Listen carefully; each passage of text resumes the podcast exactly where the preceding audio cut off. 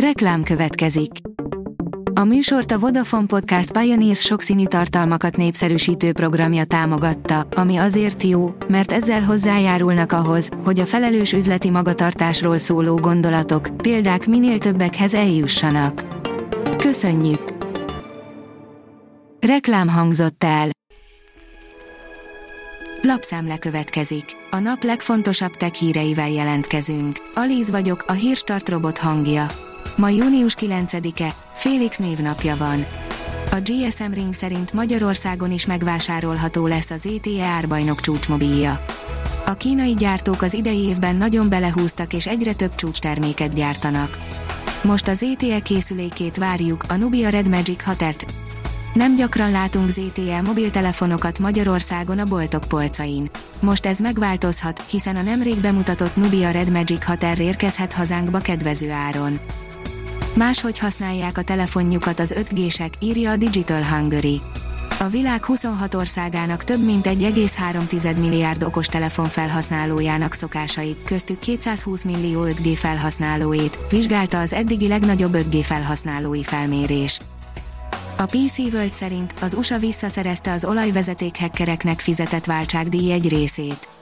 Csak nem az összes bitcoin sikerült visszalopni, az árfolyam esése miatt viszont így is nagy a veszteség. Képek érkeztek az óriás holdról, írja a 24.hu. Két fotó érkezett a Ganymédesről, a következő napokban jön még több, hasonlóan részletes kép is. A Bitport szerint Kínát sejtik az orosz kormányzat hekkelése mögött egy biztonsági kutató szerint nem volt annyira kifinomult a tavalyi akcióeszköztára, hogy az nyugatról származzon. A Sentinel Lab szakértője inkább az ellenkező égtáj felé fordulna az elkövetőket kutatva. Jó hír a FaceTime kedvelőinek, írja a startlap vásárlás. A FaceTime elérhetővé válik az Androidon és a Windowson, így a Zoom alternatívájává válhat. Ma egy vezeték, holnap pár húsüzemkulcsra készen, franchise rendszerben terjednek a zsaroló vírusos támadások, írja a G7. Az utóbbi évben jelentősen nőtt a zsaroló vírusos támadások mértéke és értéke, amit az otthoni munkavégzés és a zsaroló vírusfejlesztés iparosodása is segít.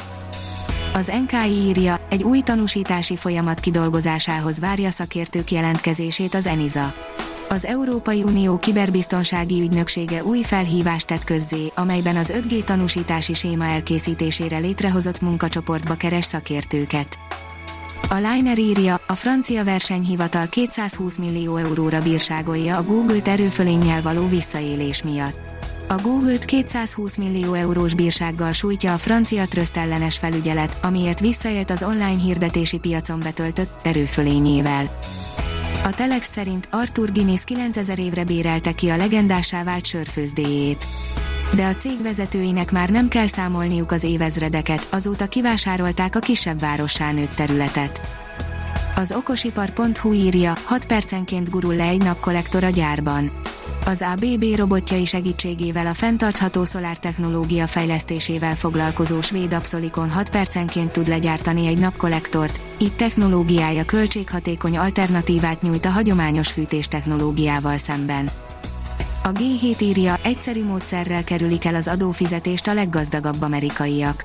Titkos adóhivatali információkat adtak át egy tényfeltáró újságnak olyan emberek adózásáról, mint Jeff Bezos, Elon Musk és Soros György.